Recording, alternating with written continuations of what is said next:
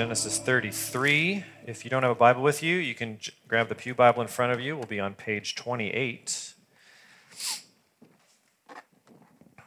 Uh, like always, if there are questions or comments uh, this morning, you can go to slido.com and type in RevCDA in the prompt and either anonymously or non anonymously, if you're brave, ask a question and we'll take a look at those um, at the end this morning. Let me pray for us. Lord God, I just want to pray for these people gathered in this place this morning. God, we are just a very small fraction of your body that is doing something similar all around the world uh, in, a, in a vast array of languages and in a variety of different ways. Uh, we, as your people, are coming to worship you, to sit at your feet, to hear your word, to um, both be ministered to by your spirit and by your spirit minister to others. Uh, God, I just pray that in these next moments as we take a look at this passage and, and ask the question, what can we learn from it? Uh, that you would speak. God, we are all coming into Sunday morning with a whole week's worth of stuff. Some of that stuff is awesome, some of that stuff is really painful. And uh, I just pray that you would um, meet us where we're at, help us navigate uh, the things that come up, bubble up out of our hearts this morning. And um, just bless your people. God, I pray for um, the Roldkin family as they recover with a new baby. God, I pray for Matt Jenkins, who is uh, headed to Arizona to go live with his sister. God, thank you for your faithfulness in, in healing his leg and, and all of the, the many weeks and months of, of um, therapies. God, I pray for the process that uh, the Lambuses are going through to help him uh, move this morning. God, I just I pray that you would be with your people, both in this room and outside of it. In Jesus' name, amen. So this week I went to uh, Seaside, Oregon for what's called the Church Venture Northwest Annual Enrichment Conference. Uh, Church Venture Northwest, if you're unfamiliar, is what we call the covenant community of churches that we are a part of. This is sometimes I call it our church network. We are an autonomous uh, local church, but we partner with about 250 churches throughout Alaska, Washington, Oregon, and Idaho in this covenant community. And once a year in March in Seaside, Oregon, there's a big conference, and there's a guest speaker, and there's worship, and there's a business meeting, which is super fun. Uh, it is fun. I, I, said that. I said I always say it that way, and Jake called me out on it last time. You don't think it's fun? No, I do. I do think it's fun. Uh, I enjoy the business meeting. Um, but one of the things I got a chance to do on Tuesday night was I met up with five other guys uh, in that were partnering with me in a cohort called Convergence. Uh, some of you may remember for uh, about three years from 2019 to 2021, I went to Portland once a month uh, for a few days to do some um, pastoral leadership training. And I was a part of this group of guys, and there's six of us, and then we came from all different churches around the, the covenant community. And we graduated at the end of 2021, and we hadn't seen each other since. And so we all determined we would, we would meet up in Seaside. And so we did, and we were having dinner.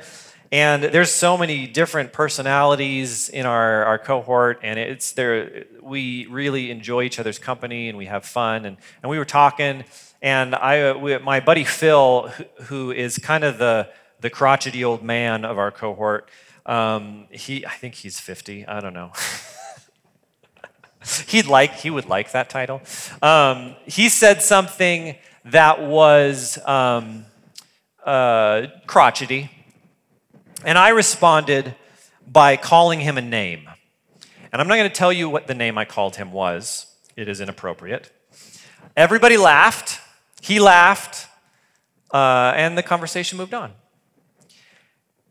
And I woke up Wednesday morning and I was uh, sitting before the Lord, had my Bible open, praying through the kind of pattern of prayer that I pray for in the morning, and I got to the Lord's Prayer, and I and I prayed, give, "Forgive us our debts as we forgive our debtors." And immediately, like just this vision of that thing I said to Phil last night came up in my mind, and I thought, I was just joking. Everybody thought it was funny. It's no big deal. But the Spirit of God said, No, you weren't joking. There's always a bit of truth in joking, and it was mean. And you hurt him, and you need to apologize. And I went, Oh, man. And so, because uh, I'm a coward, I texted him and said, Hey, that thing I said last night, uh, that was inappropriate, and I'm really sorry. And he texted back and goes, Oh man, I thought it was funny. It's not a big deal. but I still felt like, yeah, it probably was a big deal and I needed to apologize. And so we worked it out and I talked to him in person later that day as well. But, but it's an illustration in my mind of how hard it is for me to ask forgiveness. I just, I wanna, I wanna just kind of gauge the room a little bit. How many of you feel that way? That like it's really hard to ask forgiveness? Show of hands. Yeah, okay, good. Uh, there's just something in you that's like, oh, I don't really want to do that. But that's not everybody, right? Some of you maybe maybe you find it very easy. Is there anybody in the room that's like, no, I have no problem saying like I'm wrong. Here's nobody. Maybe what half a person? There's one. Okay, yeah. I think it's I think it's a smaller percentage, but it's it's there. What about the flip side? How how many people feel really good about forgiving people? It's really easy to forgive people. A couple. Okay, is it hard to forgive people when you've been hurt? Yeah. Situational. Yeah, that's right. Yeah. Yeah, so we're going to talk about forgiveness this morning. Uh, if you hadn't guessed. Uh, and, and before we dive into this passage, I, I, need to make a caveat. So, so when we come to the scriptures, the scriptures are our authority. They are um, the infallible word of God over our lives, and we are meant to understand them in a way that we understand that there is a purpose that they were written. And, and sometimes there's a couple purposes. Maybe we could say there's the Holy Spirit's purpose, because the Holy Spirit writes the scriptures. But there's also a bunch of human authors that partnered with the Holy Spirit to write the scriptures, and they have a purpose. And part of doing the work of Bible study is figuring out why they wrote what they wrote. But when we're asking the word, uh, the question interpretation, if you've ever heard that word, the question we're asking is what does this mean and why was it written? And that's usually one answer. It might be a couple answers. There's some parts of like the, the prophets and stuff where there's a couple different meanings kind of layered onto each other. But primarily, when we interpret the Bible, we're asking the question what does this mean, singular? But sometimes we ask a different question. We ask the question, what can it teach us? And this is the question of application. And when we ask an application question, what can it teach us? That, that list could be really long depending on the passage. You can glean, God's, God's word is, is, is amazing in that you can read the same passage many, many times and apply it to your life in many different ways. That doesn't change the answer to the question, what does it mean or why was it written? But it illustrates the fact that God's word is powerful and it applies to our lives differently in different seasons and different ways. So, really quickly, I want to go over an what I think is the interpretation of this passage, and then we're going to move to an application for most of our time together. The interpretation, I think, here, the reason why did Moses write this chapter is that God is continuing to be faithful to his promise to Jacob. After chapter after chapter after chapter of Jacob's failure and his backstabbing and his deception, he's going to finally meet up with his brother Esau, and he's afraid it's going to go badly, but it doesn't. By the grace of God, Esau has a heart of love and acceptance and forgiveness. Jacob is being blessed and is successful as he goes back into the promised land, the land that God has promised him, the land that was promised to Abraham, God's promise to Abraham that's going to end in Jesus, the Messiah, who is going to uh, be the solution to all the problems in our world. Like that is going forward. And I think very simply, this chapter illustrates that God is good to Jacob. For application this morning, though, I want to ask a different question. I want to ask the question what can we learn about forgiveness from this text? Now, again, to be clear, I think there's a lot to learn about forgiveness. I don't think Moses was like, you know what, I need to write a treatise on forgiveness. That's not why this is in here, but because the application we can get from the Bible is many, even when the interpretation is one. I think there's a lot that we can glean from this on the subject of forgiveness. So, the first thing I want to point out here is that forgiveness begins with God. If you were here last week, we talked about Jacob wrestling with God. Jacob goes into this process of seeking forgiveness with his brother after he has been made right with God. And this is, this is exactly my experience this weekend. I am hesitant to seek forgiveness. I often don't even realize I need to seek forgiveness, that I've wronged someone. It doesn't, that realization doesn't come quickly to me. That impulse to go out and make it right with my brother or sister doesn't come quickly to me. And God kind of has to get after me in order to get it done. This is not the case for everyone. I have a friend named Clara. Some of you know Clara. Uh, I worked with her uh, at a daycare for uh, my, my, my wife wouldn't like it if I said that at a child care facility um, for a number of years. And she would come to work often on a Monday morning and, and, and want to talk to me. And so we'd go into my office and she'd be very so- sober and sincere and she'd be like, I just need to apologize for that thing I said on Friday. And I'd go like, what thing? You know, I was, I was over here and I said this thing like, oh. And I'd have to like say, "Oh, uh, yeah, I forgive you. I'm not really sure what you did." But but she was so attuned to just the slightest chink in her heart. Right? This just very little like, "Oh, yeah, my motive was wrong there," or that thing maybe that was misunderstood. And and she was so open to the power of the Holy Spirit in this part of her life that she was just like, "Oh, yeah, I need to apologize for that." And and half the time I was oblivious to it because that's just the kind of person I am. But she was really really beautifully aware of God working in her heart and saying, "Hey, I, you, you need to make it right with the people that you've wronged." Like I said, to my shame, I am not like that. God needs to grab me and shake me a little bit in order to feel the weight of my sin towards others. But God is good. God is gracious. God gives us so much to spurn us towards to forgiveness. In Luke 15, we read this story. You're probably familiar.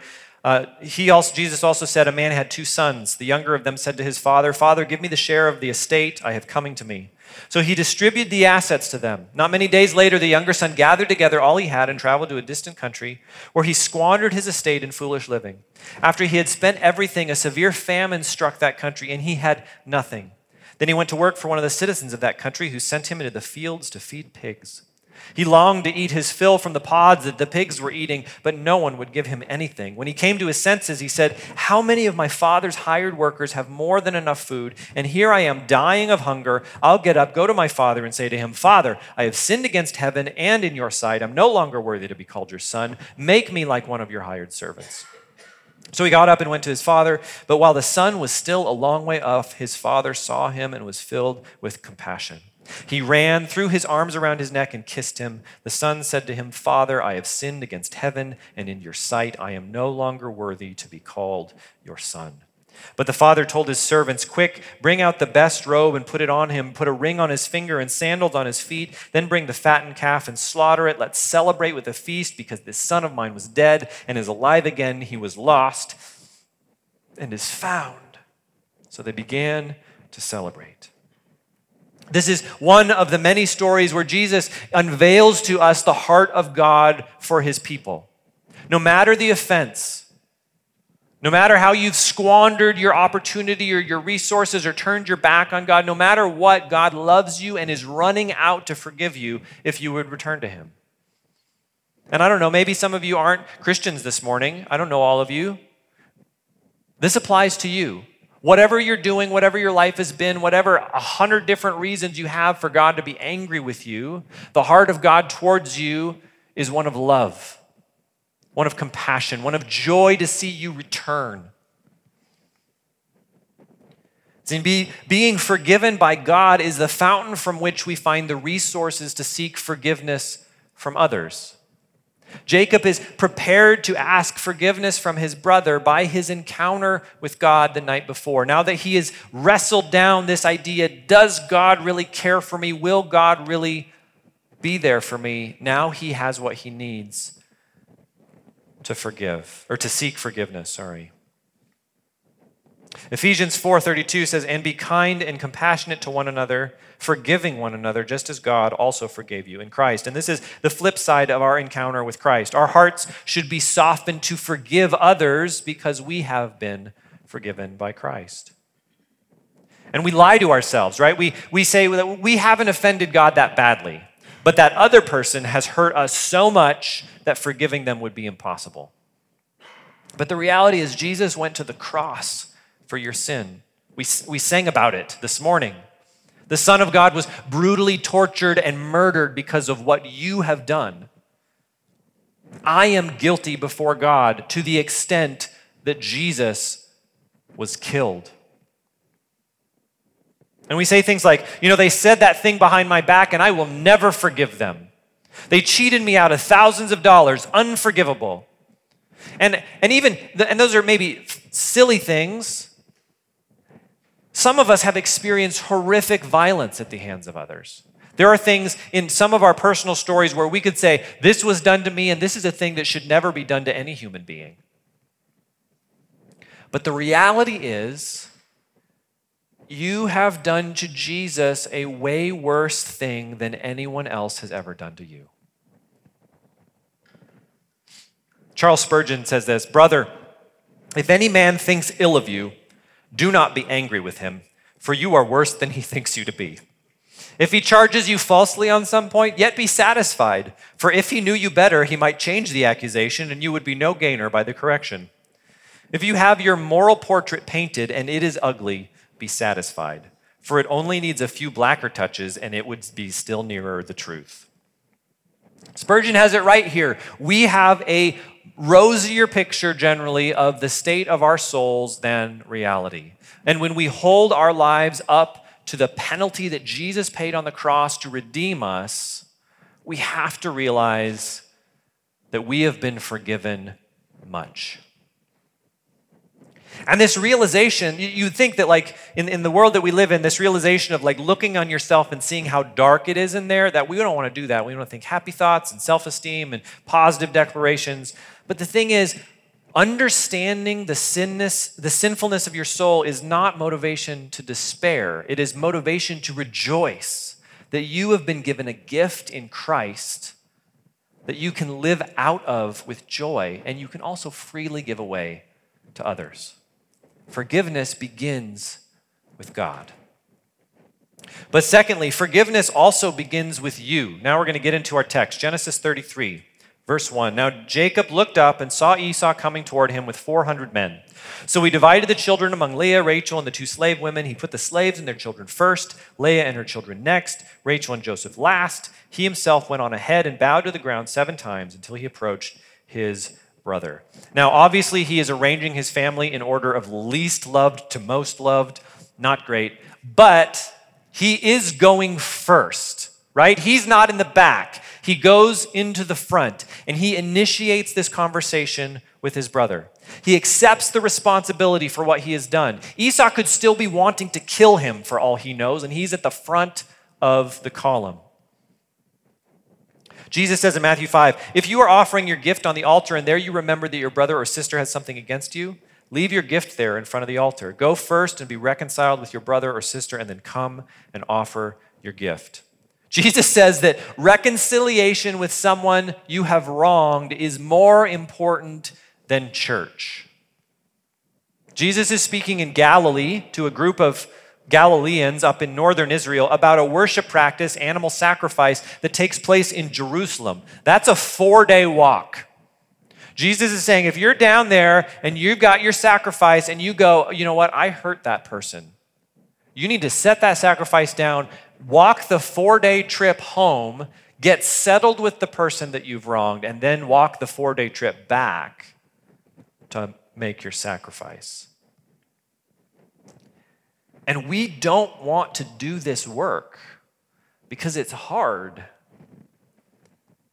It's just, it's easier to just get new friends, isn't it? I love that. Uh, this is, I don't know if this is a, is a hip song anymore, but there, there used to be a band called Gotye. Their, their song, Somebody That I Used to Know, used to be really popular. I'm going to read the chorus. It says, But you didn't have to cut me off. make out like it never happened and that we were nothing. And I don't even need your love, but you treat me like a stranger, and that feels so rough. No, you didn't have to stoop so low, have your friends collect your records and then change your number. I guess I don't need that though. Now you're just somebody that I used to know. Now, that's a song about a romantic relationship, but how many of us have somebody that we used to know in our lives? There was a breakdown of some kind, and it's just easier to cut and run. This is not the way of Jesus, especially among two people that call themselves Christians. People leave church communities all the time because of conflict. I'm just going to go to a church across town because this person goes to that church. You get a big church and like you can go to multiple services. Like I go to the nine o'clock because the eleven o'clock that person goes to, and I can't talk to them. Can't even be seen in the same room as them. And this is not the way that it should be. When you have hurt someone, Jesus says, you go to them and fix it, and you should make it a priority.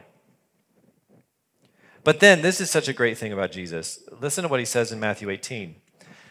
If your brother sins against you, go to him, tell him his fault between you and him alone. And if he listens to you, you have won your brother. So now the shoe is on the other foot. You have been harmed by someone else. And, and you'd logically go, like, well, whenever they're ready to come and apologize, we will have a talk. But no, Jesus says, it's still on you to go fix it. So, what does that do for us as the people of God? Everyone in Jesus' church should be jumping towards reconciliation in conflict. We should be eager, whether we've hurt someone or been hurt by someone, to get together and fix it. Paul says this is the natural outworking of the gospel. Listen to him in 2 Corinthians 5. Everything is from God, who has reconciled himself through Christ and has given us the ministry of reconciliation. That is, in Christ, God was reconciling the world to himself, not counting their trespasses against them, and he has committed the message of reconciliation to us. Therefore, we are ambassadors for Christ, since God is making his appeal through us. We plead on Christ's behalf be reconciled to God. He made the one who did not know sin to be sin for us, so that in him we might become the righteousness of God. Righteousness is a word in the Bible that could also easily be translated justice, and it has to do with people or people in God that are in right relationship with one another. And this is the heart of the gospel. God is out of right relationship with us. God pursues us in our sin to reconcile, and then He equips us to be agents of reconciliation with one another. This is what Pastor Ray Ortlund calls gospel culture. If we really believe that the gospel is true, it should change us into people that live lives that reflect that radical truth. The all powerful, holy, loving, supreme ruler of the universe loves me so much that he assumed frail, finite humanity and suffered and died to save me. That's life altering. We should be marveling at that. And consequently, our lives should be so full of love and grace that people look in from the outside and say, in a good way, What is wrong with you, Christians? Why are you so loving? Why do you care so much about one another? Because it's not that we won't hurt each other. That's not, the, that's not the community that Jesus has created. We're all broken people. But it's how will we respond to one another when we hurt one another? So if you find yourself hurt by someone or that you have hurt someone else, fix it. Do whatever you can to make it right. Forgiveness begins with God, forgiveness also begins with you, but then forgiveness chooses to let go. Verse 4 Esau ran to meet him, hugged him, threw his arms around him, and kissed him. Then they wept. When Esau looked up and saw the women and the children, he asked, Whose are these with you? And he answered, The children God has graciously given to your servant. Then the slaves and their children approached him and bowed down. Leah and her children also approached and bowed down. And then Joseph and Rachel approached and bowed down. Jacob doesn't make any excuses for his behavior. He doesn't, he, he's constant in his affirmation that God is the source of his blessings, God's grace is the motivation for reconciliation. This is helpful when we are in conflict, whether we've, whatever side of the conflict we're on, we need to be able to own our part of the conflict. And that part is probably larger than we think it is. Jacob could have said, You know, mom made me do it, honestly. I didn't want to, but got to listen to mom, and she was the one that made me do it. Or, you know, if you cared more about the birthright, I wouldn't have been so concerned that you wouldn't have managed it well, and I wouldn't have needed to take it from you so that it would have been cared for. I was just looking out for our family's legacy. I mean, there's all kinds of things that Jacob could have said to justify himself and his behavior, and he doesn't do it. And Esau is so gracious here. He's willing to let go of the hurt that his brother inflicted on him, and he seems to genuinely want to know Jacob's family.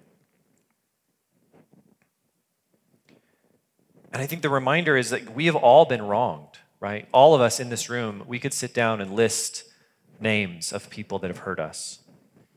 Some of us have been deeply wounded by the sin that others have committed against us. And the question is are you willing to let go of that and offer forgiveness to the one that hurt you? Hebrews 12, 14 and 15 says, Pursue peace with everyone and holiness. Without it, no one will see the Lord. Make sure that no one falls short of the grace of God and that no root of bitterness springs up, causing trouble and defiling many. Notice the way that that passage lays out the argument. Pursue peace, which comes from the grace of God. Do this without bitterness, because bitterness is going to harm a lot of people.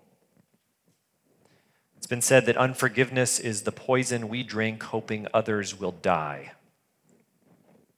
It seems like the right thing to do, like you're holding on to them, but really they're holding on to you. We, the, the common phrase today is someone who lives rent free in your head. The reality is, for unforgiveness will destroy you because it turns inward. Frederick uh, Buechner says this about anger, which is correlated with bitterness. He says, Of the seven deadly sins, anger is possibly the most fun. To lick your wounds, to smack your lips over grievances long past, to roll over your tongue the prospect of bitter confrontation still to come, to savor to the last toothsome morsel both the pain you are given and the pain you are giving back. In many ways, it is a feast fit for a king. The chief drawback is that what you are wolfing down is yourself. The skeleton at the feast is you. I don't know if you resonate with that. I, I, I do. I, there's something exciting about being angry with somebody, about being in conflict, about being right and they're wrong. And it just spins in your mind. You ever do the thing where you like replay the argument, but you've got better arguments now and they've got worse ones, and it goes much differently in your mind than it did in real life? I always win my arguments in my head. But here's the thing if, if we are going to be people who walk in the way of Jesus, we need to learn to let go of wrongs. We, learn, we need to learn to forgive others, or the bitterness and the anger and the resentment that we hold on to will kill us. Next, forgiveness makes it right. Look at verse 8. So Esau said, What do you mean by this whole procession I met? To find favor with you, my lord, he answered. I have enough, my brother, Esau replied. Keep what you have. But Jacob said, No, please, if I have found favor with you, take this gift from me. For indeed I have seen your face, and it is like seeing God's face, since you have accepted me. Please take my present that was brought to you, because God has been gracious to me, and I have everything I need. So Jacob urged him until he accepted. So this whole section is kind of a kind of Middle Eastern back and forth, where they're kind of like trying to outdo one another in being deferential. They're kind of bartering But notice Jacob's gift here is meant to make amends for what he stole from his brother. Now we talked last week about how whether what his motives were in doing this. Was he being kind of crafty and conniving to try to pay off his brother, or was he doing it out of a, a heart of forgiveness? And the text doesn't really say. But here, Jacob uses this word. Um, where's that? Um, present. Please take my present. It's the same word that's been used throughout the book and translated blessing. So Jacob has a reason for this gift. Please take my blessing. And this is really important. Jacob realizes that forgiveness, at least in this case, requires restitution. Sometimes we, you know, like, like my buddy Phil, uh, I, I, I hurt you, I wronged you. Ah, don't worry about it, it's fine. All is forgiven. And many times that's enough, right? Like, I'm grateful for that. 99% of the time, we're probably good at that point. 1 Peter 4 says, above all, maintain constant love for one another, since love covers a multitude of sins. And if we are people who are walking in love, 99% of the conflict that we can get into can just be resolved. I'm hurt. Someone confesses. I forgive them. We move on. Everything is fine. But not always.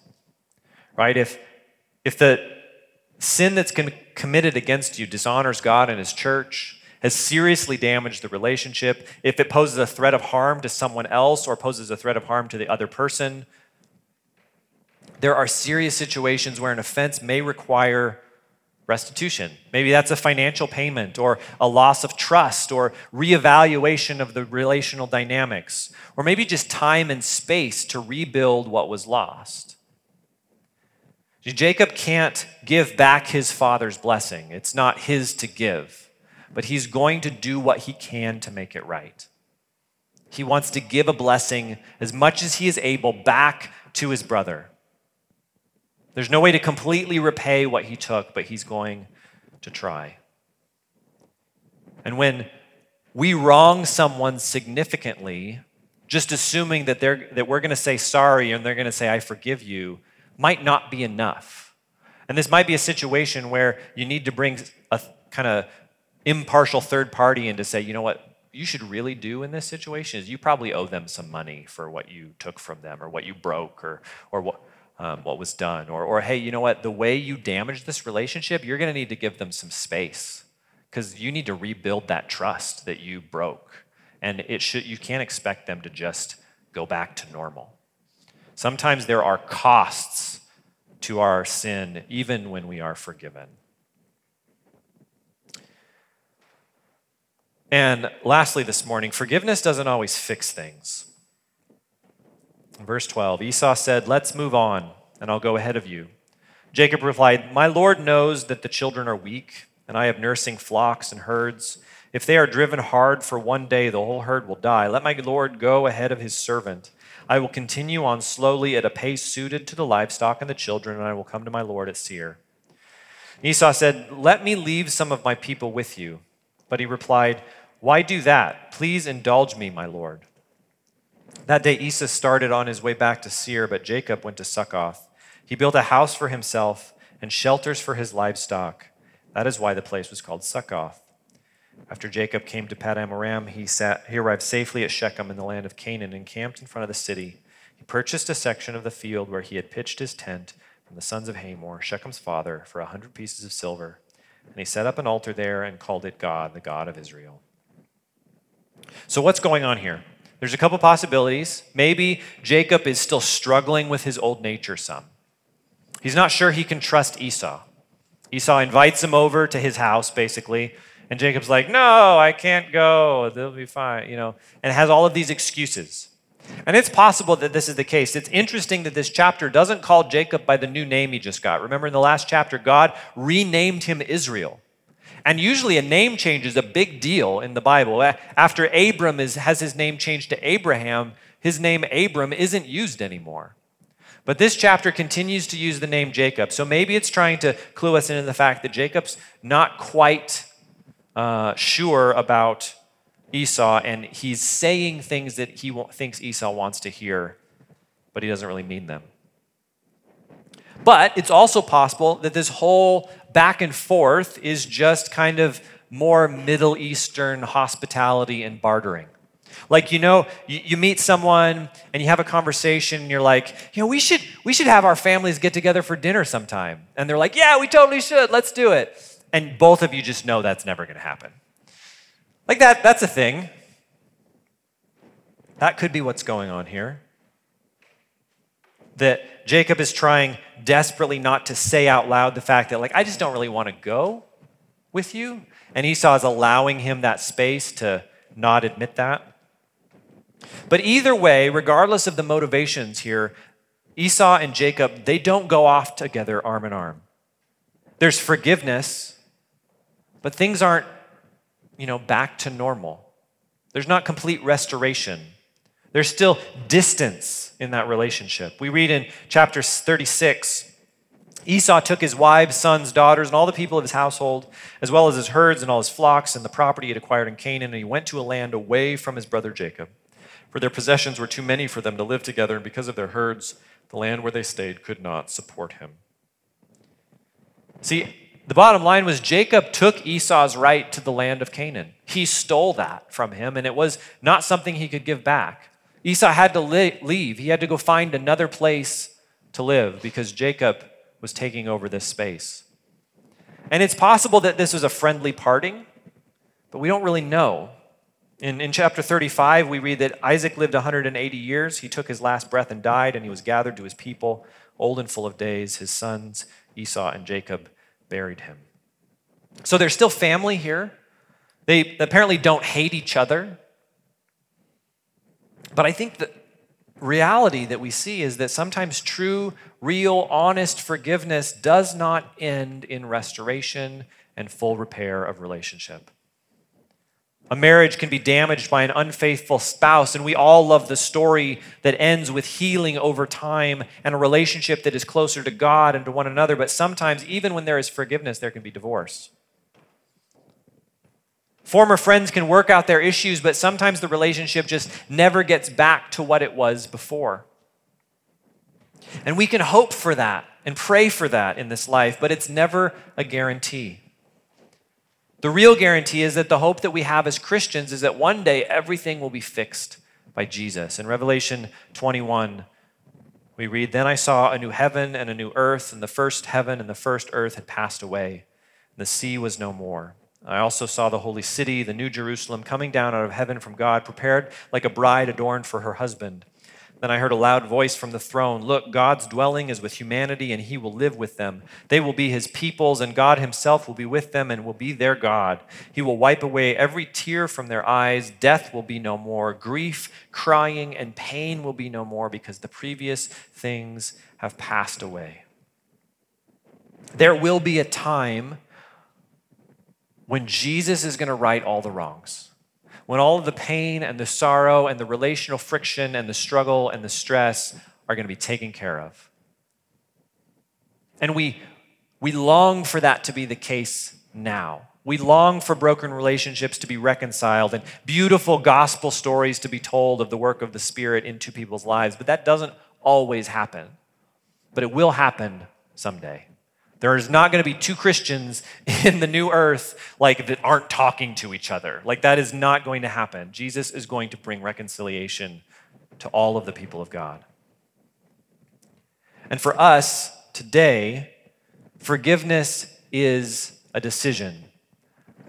John Long, who is the head of, of peacemaking in our covenant community, he goes around to all the different churches, well, any church that asks him to come resolve conflict he goes to, to teach on conflict resolution. He says, Forgiveness is a decision to obey Christ, to trust Christ, to hand off punishment to Christ, and to release the person from your debt.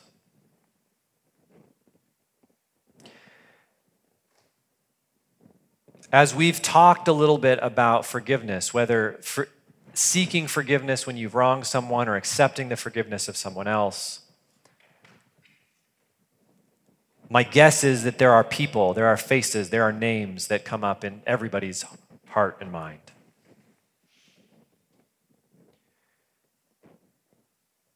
And the encouragement, the exhortation to pursue forgiveness is a difficult one, but it is a rewarding one.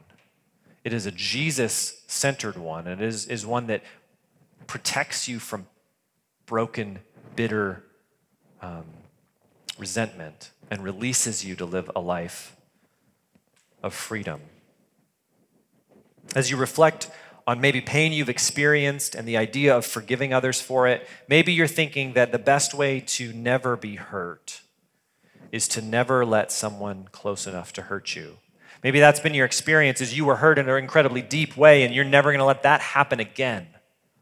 And so you guard yourself from that kind of relationship. You guard that part of your heart from being open to pain again. And that makes sense. We, we're, we're self protective people. We want, we want to keep ourselves safe. But as we close, I want to read you a, a quote by C.S. Lewis about the consequences of that philosophy. Lewis says, There is no safe investment. To love at all is to be vulnerable. Love anything, and your heart will certainly be wrung and possibly be broken. If you want to make sure of keeping it intact, you must give your heart to no one, not even an animal. Wrap it carefully round with hobbies and little luxuries. Avoid all entanglements. Lock it up safe in the casket or coffin of your selfishness. But in that casket, safe, dark, motionless, airless, it will change. It will not be broken. It will become unbreakable, impenetrable, and irredeemable. The alternative to tragedy, or at least to the risk of tragedy, is damnation. The only place outside heaven where you can be perfectly safe from all the dangers and perturbations of love is hell. But that's my encouragement for us this morning that we would be a community that is marked by forgiveness. Because the gospel has breathed life into us, because Jesus pursued us, died for us, redeemed us, and equipped us to love others well. That sometimes in the process of forgiveness, there are things that we need to do to make it right. And to be encouraged that even if relationships aren't completely put back together in this life, they will be in the kingdom of God. Let's do some Q&R.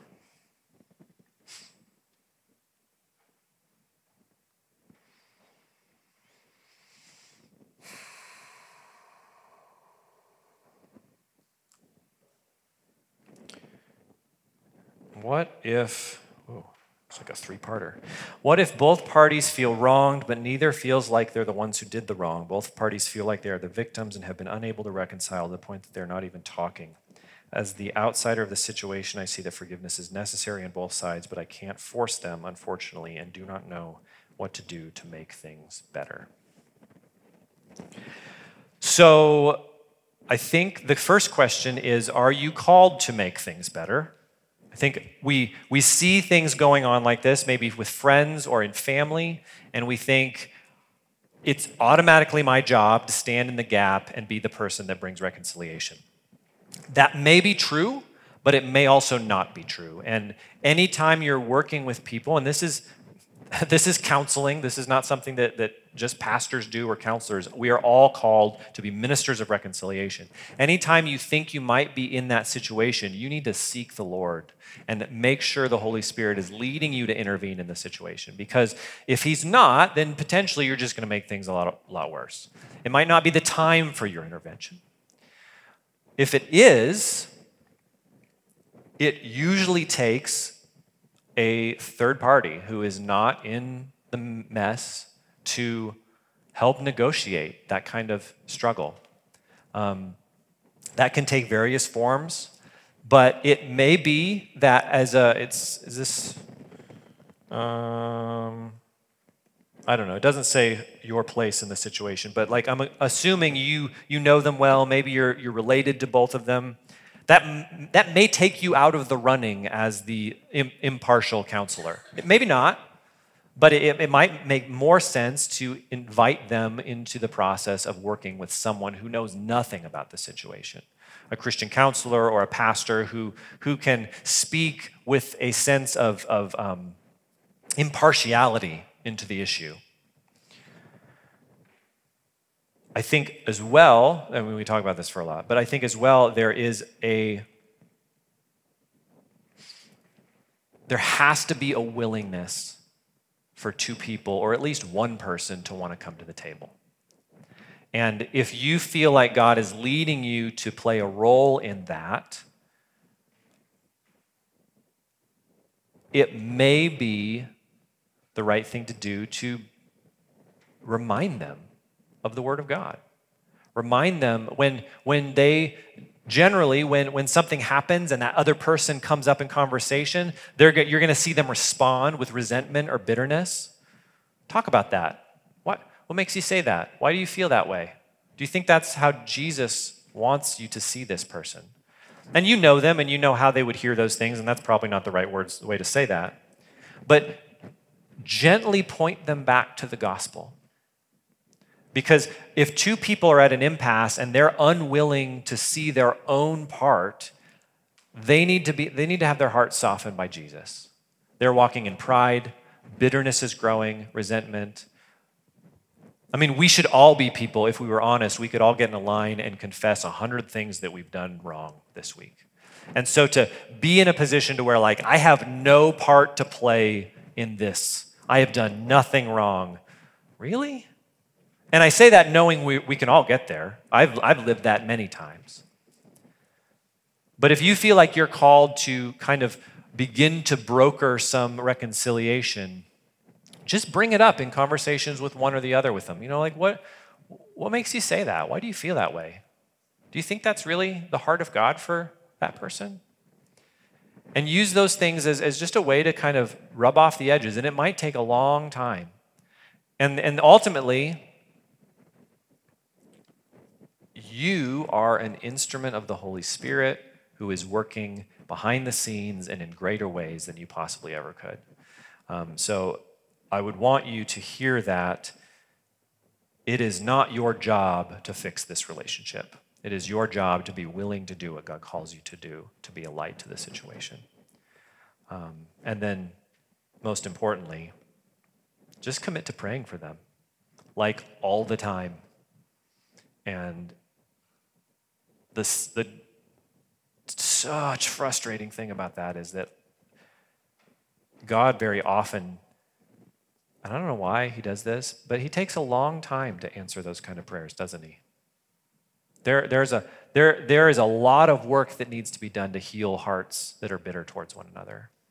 And I, I mean, I believe that God could show up in their bedroom and knock them upside the head and say, Say sorry, like I do to my kids, right? But he doesn't do that. He just chooses to work slowly and patiently, and sometimes it takes years for people to reconcile. So commit to prayer for them. Uh, commit to prayer about your role in the situation. And if you feel strongly that your role is to say something, just bring the gospel to bear in the conversations. Remind them of who Jesus is and how he, they have been forgiven much. And um, allow the Holy Spirit to use those things to begin to soften their heart.